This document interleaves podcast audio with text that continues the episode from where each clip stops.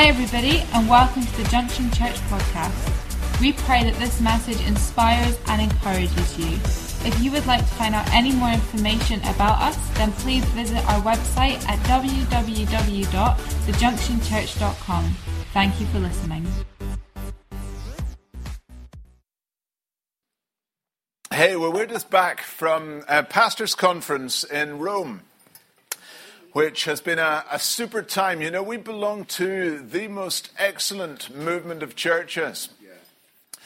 I first got involved in uh, what was then Christian Outreach Centre way back in um, 1993. Uh, we turned up at a, um, tiny rundown community centre in Ayr uh, to check out the, the new church in town. And it was a um, small beginnings, a day of small beginnings.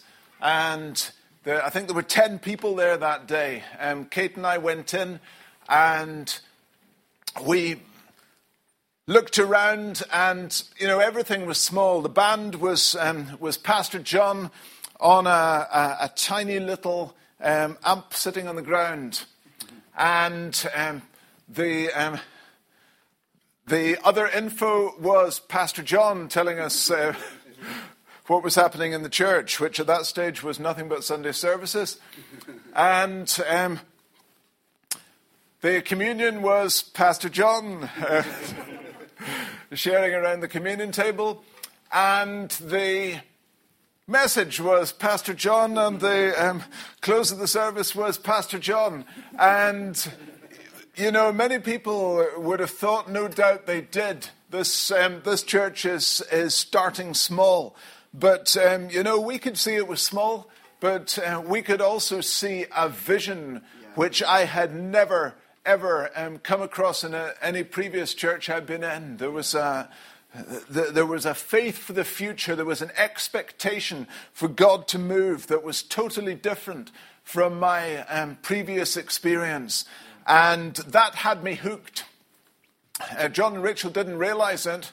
Um, John said to Rachel after we'd gone, I later learned, uh, what, do you, what do you think of that couple? And Rachel shook her head and said, I don't think we're ever going to see them again. but uh, every Sunday that, um, that we were in Ayr from, from that point onwards, um, we were in that church for the next 10 years um, because something had caught hold of my heart. Yeah. And, uh, you know, we're still doing life with the, with the same pastors and, and leaders that were gathered over that, um, that space of time in the mid 90s. And, um, you know, it's great. God is raising up a new generation, but God is also um, keeping us connected with old friends, with old comrades, and the, the future is, uh, is incredible. Yeah. We've, seen, we've seen great things, we've seen uh, amazing things happen. Um, but the, the future is even brighter. Yeah. At, um, at Brighton's, uh, you guys had your, your 20th anniversary um, service not that long ago. The Brighton Church um, had theirs a couple of years um, before then. And um, Somebody, one of the old timers, came up to Pastor Ashley after the, um, the service and said, It was so good back then. So good back in, in 93, 94, 95. Wasn't God doing amazing things? And Ashley said, Listen, it has never, ever been as good as it is today. And, you know, we can look back at the, at the past and we can we can look back and, and be inspired, um, but never forget that the, the future that, that we face, the future that we face together, is greater than anything we have ever seen before. Hey, well, we're continuing the Rise of Champions um, series. And, you know, sometimes we get an unexpected opportunity to, to be a champion uh, for, for one other person's life at least.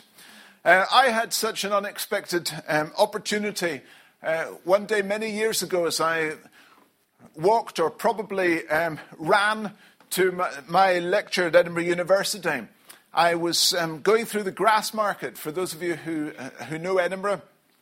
And um, as I came into the Grassmarket, I noticed this is about, um, about 10 a.m. It was probably about, about um, it was a 10 o'clock lecture, so it was probably about two minutes to 10, knowing me. And, um, but as I come into the Grassmarket, um, outside this pub, which um, somehow was already open at that time in the morning, um, there was this enormous guy uh, doing violence to a, a, second guy who was lying, I think, in a drunken state on the ground.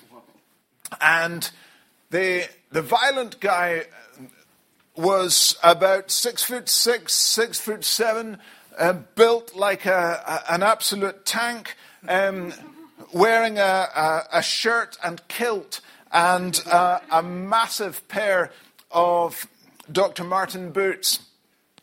Uh, he looked exactly like Billy Connolly.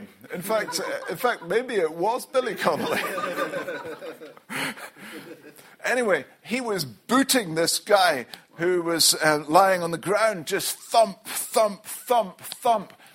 And um, I looked across the street at the guy's rippling muscles and, um, and giant Dr. Martens, and I looked at my watch and was late for my lecture, and I thought, shall I do anything?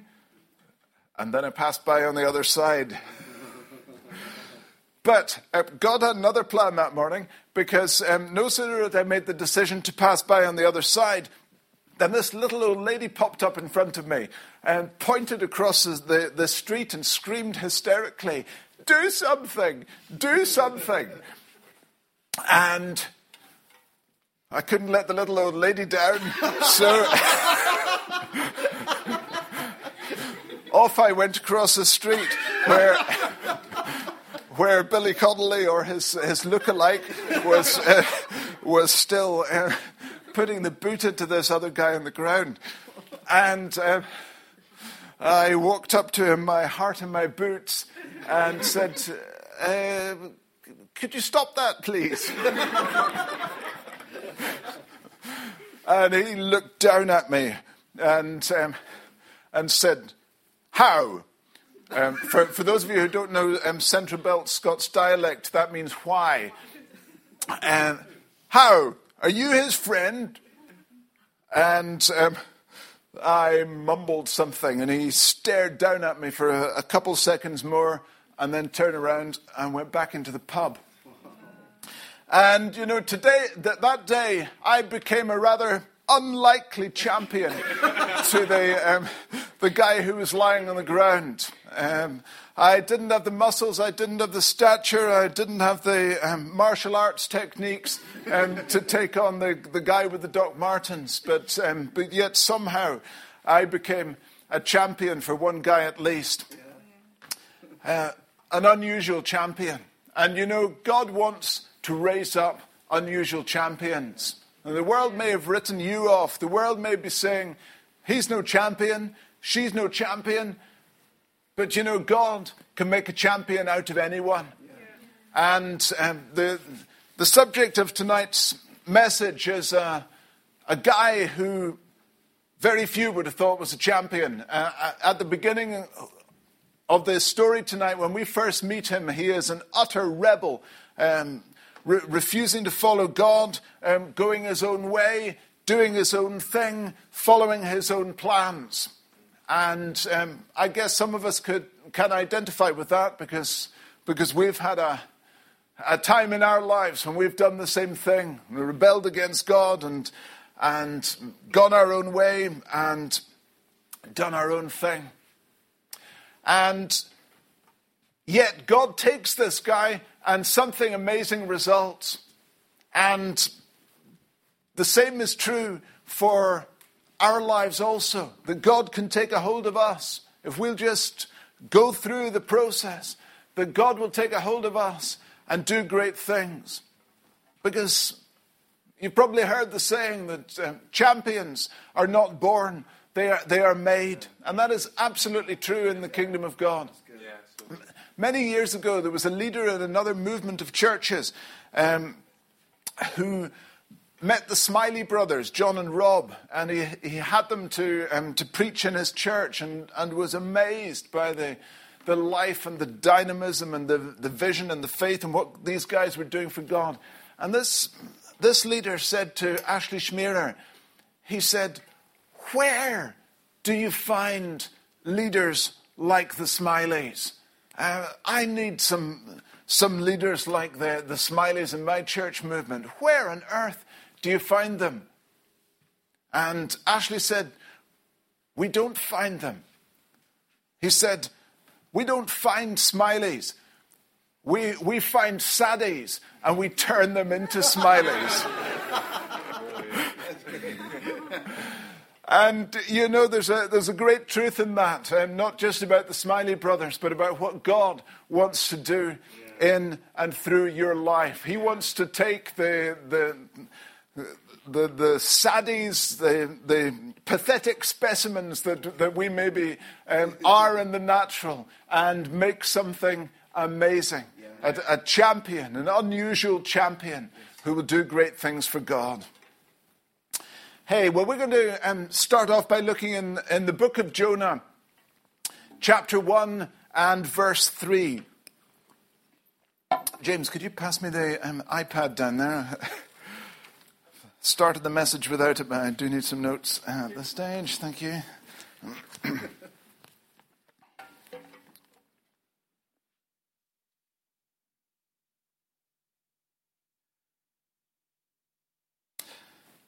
hey, it says Jonah ran away from the Lord and headed for Tarshish. He went down to Joppa, where he found a ship bound for that port.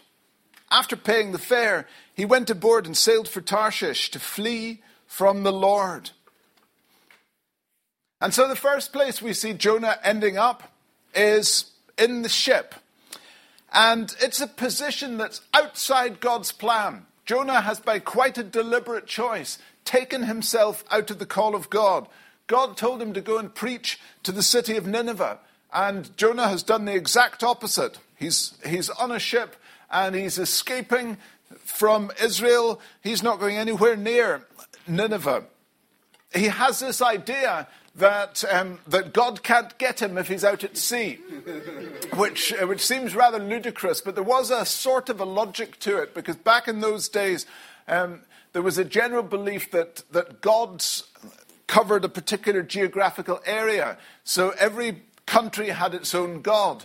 And if you moved to another country, so people thought, then you, you changed from the, from the area of one God to the area of another God, and so you would start worshipping that God instead.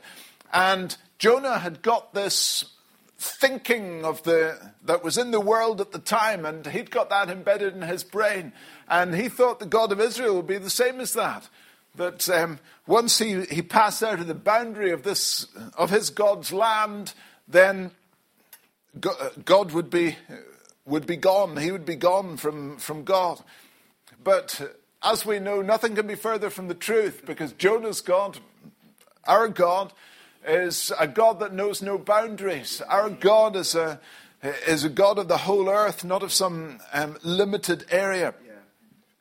And so Jonah's running and he's, he's crossed the boundary and he's, he's headed off to sea on this ship. And, you know, we may think Jonah's a silly fool, but the reality is that sometimes we set boundaries for God too.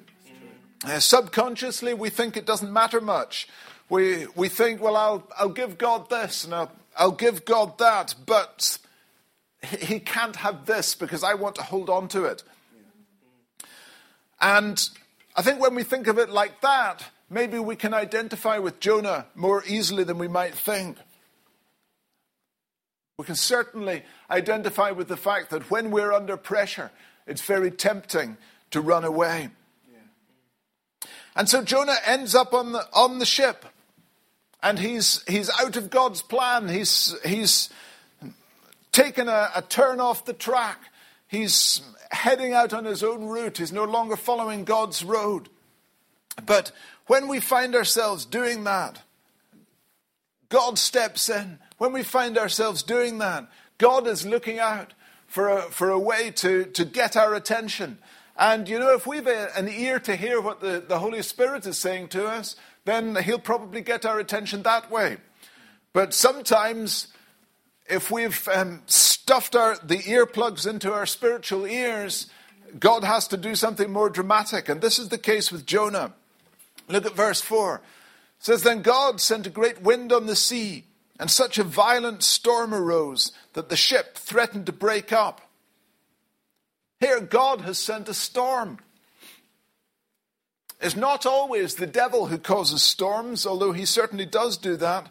And there are many other storms which are simply due to the random circumstances of life. But sometimes God needs to send a storm to get our attention because it's often a crisis which can set us back on track. And where, whatever the source of the storm, whether it came from, from God or not, God can use it. Yeah, yeah. And we face loads of storms in life, most of which are the origin has nothing to do with God. But yet God can, can get a hold of, that, of us in the midst of that storm and um, steer our lives as a result of it. Romans 8:28 says this, we know that in all things God works for the good of those who love him, who have been called according to his purpose. In all things, in all storms, you might say, God works for the good of those who love him. And this storm is battering away at the ship. The, the crew is increasingly concerned for their safety, and so they they tried to work out who's caused this problem. They're convinced that the, that the storm is of supernatural origin, and they're right about that. And they, they eventually pinpoint Jonah, and they say, What on earth have you done? And Jonah explains, and he says, he says this in verse 12 Pick me up and throw me into the sea. He replied, and it will become calm. I know that it is my fault that this great storm has come upon you. And so here Jonah is pretty much giving up, I think. He's seen that the, the storm won't end while he's on the, on the ship. And so he's saving the sailors' lives by basically abandoning his own. But you know, God has other ideas. God has other ideas. Sometimes we're at the end of the road. Sometimes we have been battered so much by the storm that we think there's no way out, there's no escape. But the great news is our God is the God of the second chance.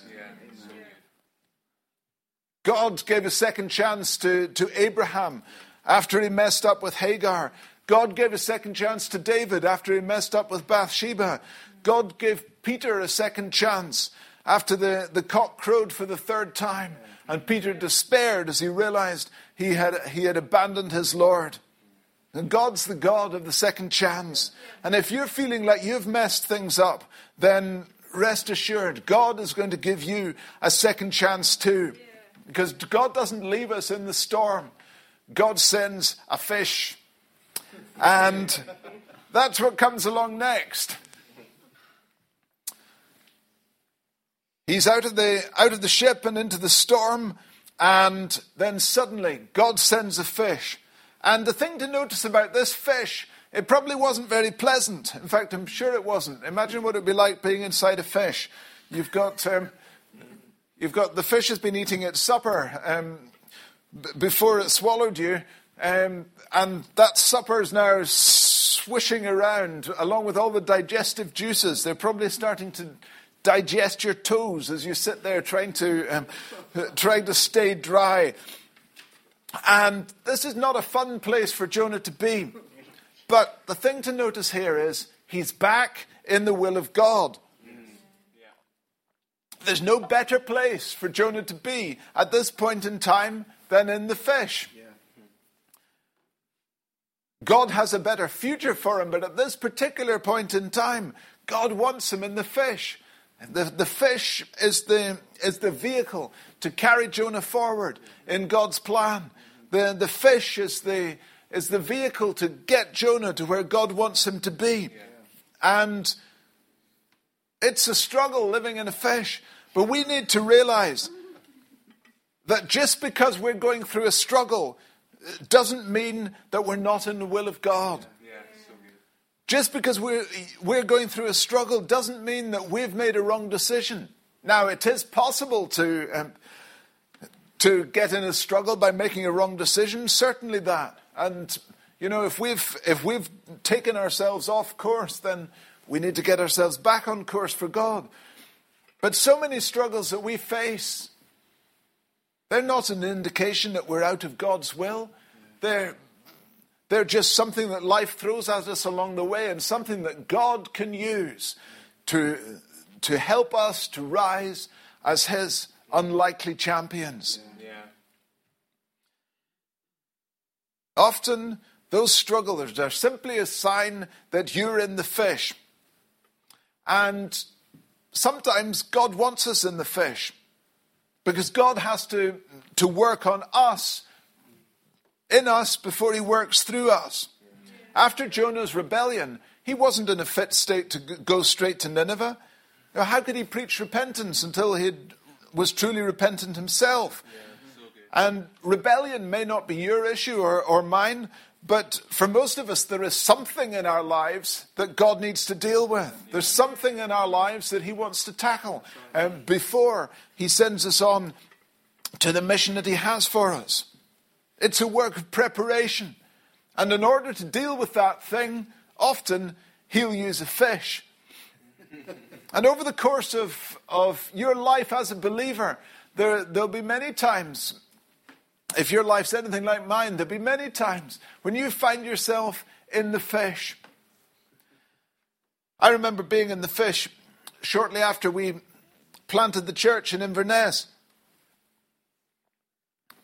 you know, there's a, there's a, such an excitement about planting a church. We, we had a team up from Ayr uh, for our, our launch service on a Saturday night. Then we, um, we had church on Sunday, and you're thinking, wow, who's going to be saved? Who's going to be added to the church? Who's, who's God going to, to bring in to be a, a part of what we're doing? And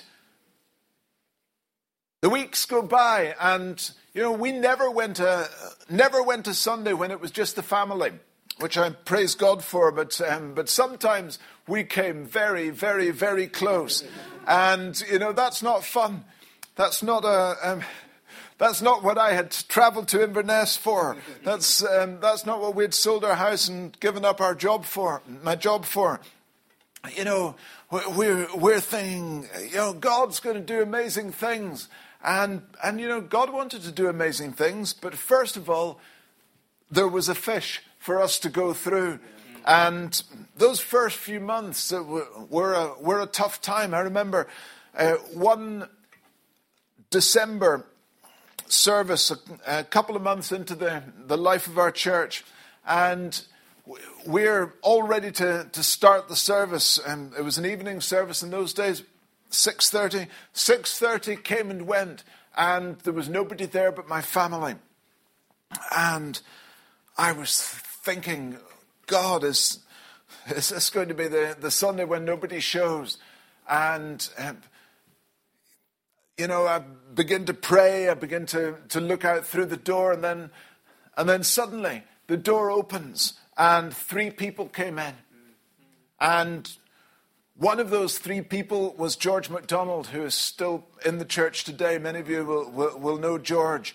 And, you know, that was a small turning point in the life of the church. There were, there were many fish moments um, still to come, but um, God had a plan but uh, he had to build some things in our lives first. He wanted to build patience. He wanted to build perseverance. He wanted to build that faith in him that we would that we would keep um, holding those meetings, even if it seemed like nobody was going to come, because he'd called us. And you know, at those times, we just need to remain faithful. We just need to stick with it. Jonah had little opportunity to to, um, to do anything else but stay in the fish. But sometimes we've got lots of options. Sometimes we've got lots of alternatives. There are things that we can do that will, uh, that will take us out of God's fish. And that will give us some temporary relief. That will give us some, some comfort in the short term. But it will also take us out of the call of God. So, what happens inside the fish. Well, we shouldn't fear the fish because the fish is where champions are prepared, where champions are equipped, where champions are built. Jonah 2, verse 1 and 2. From inside the fish, Jonah prayed to the Lord his God. He said, In my distress I called to the Lord, and he answered me. From the depths of the grave I called for help, and you listened to my cry.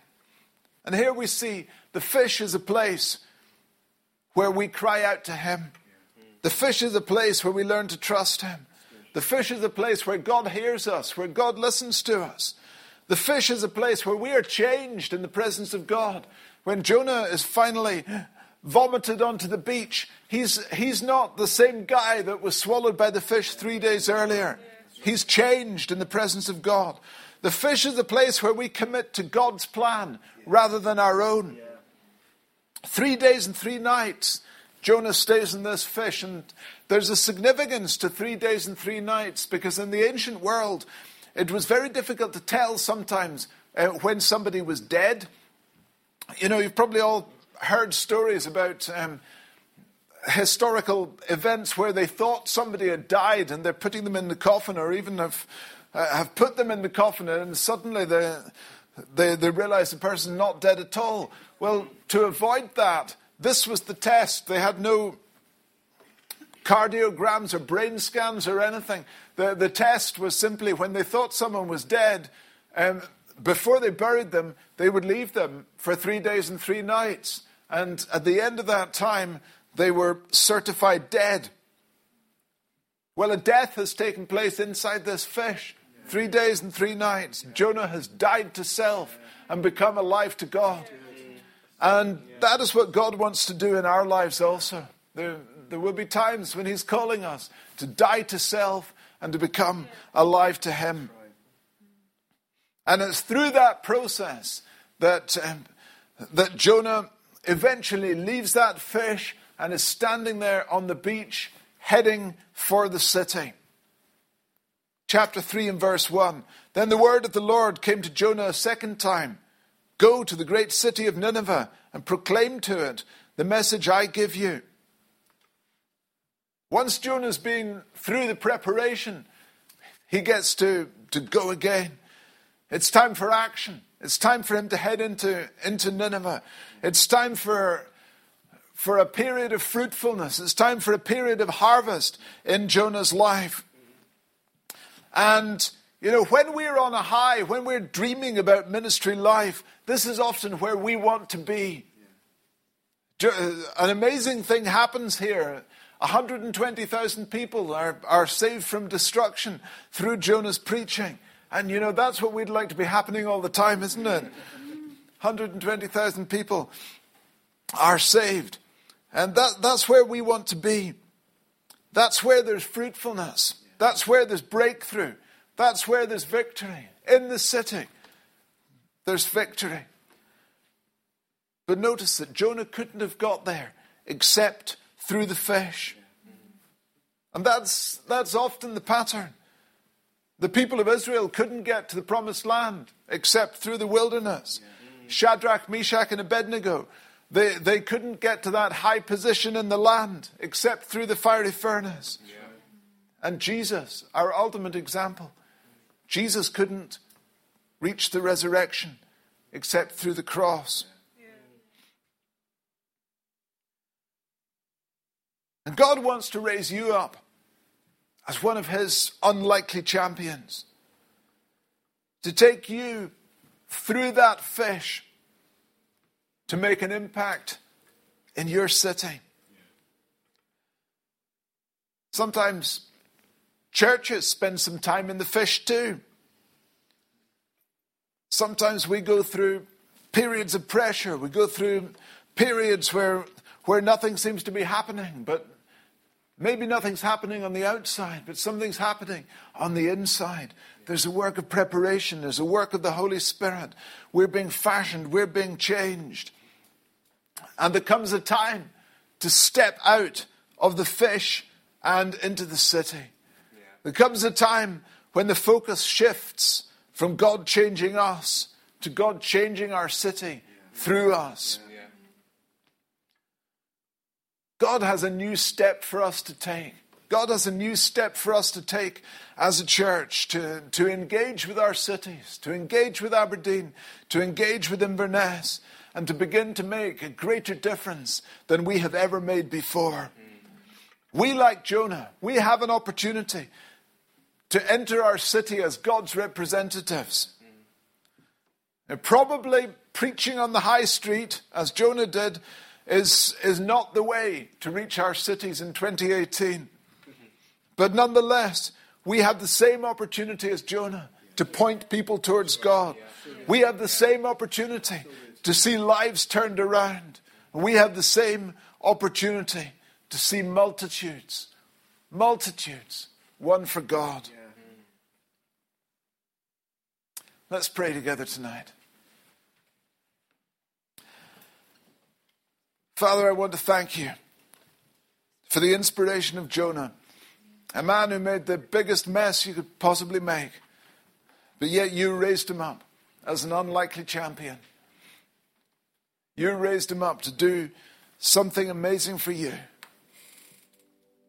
He fulfilled your plans because he went through the fish. And Father, I pray for each one of us here. Lord, that if we're in, a, in the fish tonight, Lord, that we'll stick with it. That if we're under pressure from life, that we'll not give up because we know that you are doing something incredible in our lives. You know, I believe there are a number of people here tonight who really feel like they're in the fish. You're really feeling under pressure. It's, it's as if your, your toes are being digested hour by hour, day by day, and you wonder what you're doing there. And the thought has crossed your mind, it's futile. But God says, no, it's not futile. God says, I have a plan. God says, I'm taking you into the city. I'm taking you into a position where you can do amazing things for me. I'm taking you into a position where you can be an unlikely champion, where you can influence lives, where you can impact communities.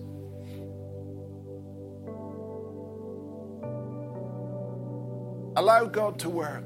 Cry out to Him as Jonah did. And allow Him to work. Allow Him to fashion you. Allow Him to change you. Allow Him to transform you so that you can transform your world. Thanks for listening. If you have any questions or you'd like to find out contact information or service times, then don't forget to visit our website www.junctionchurch.com.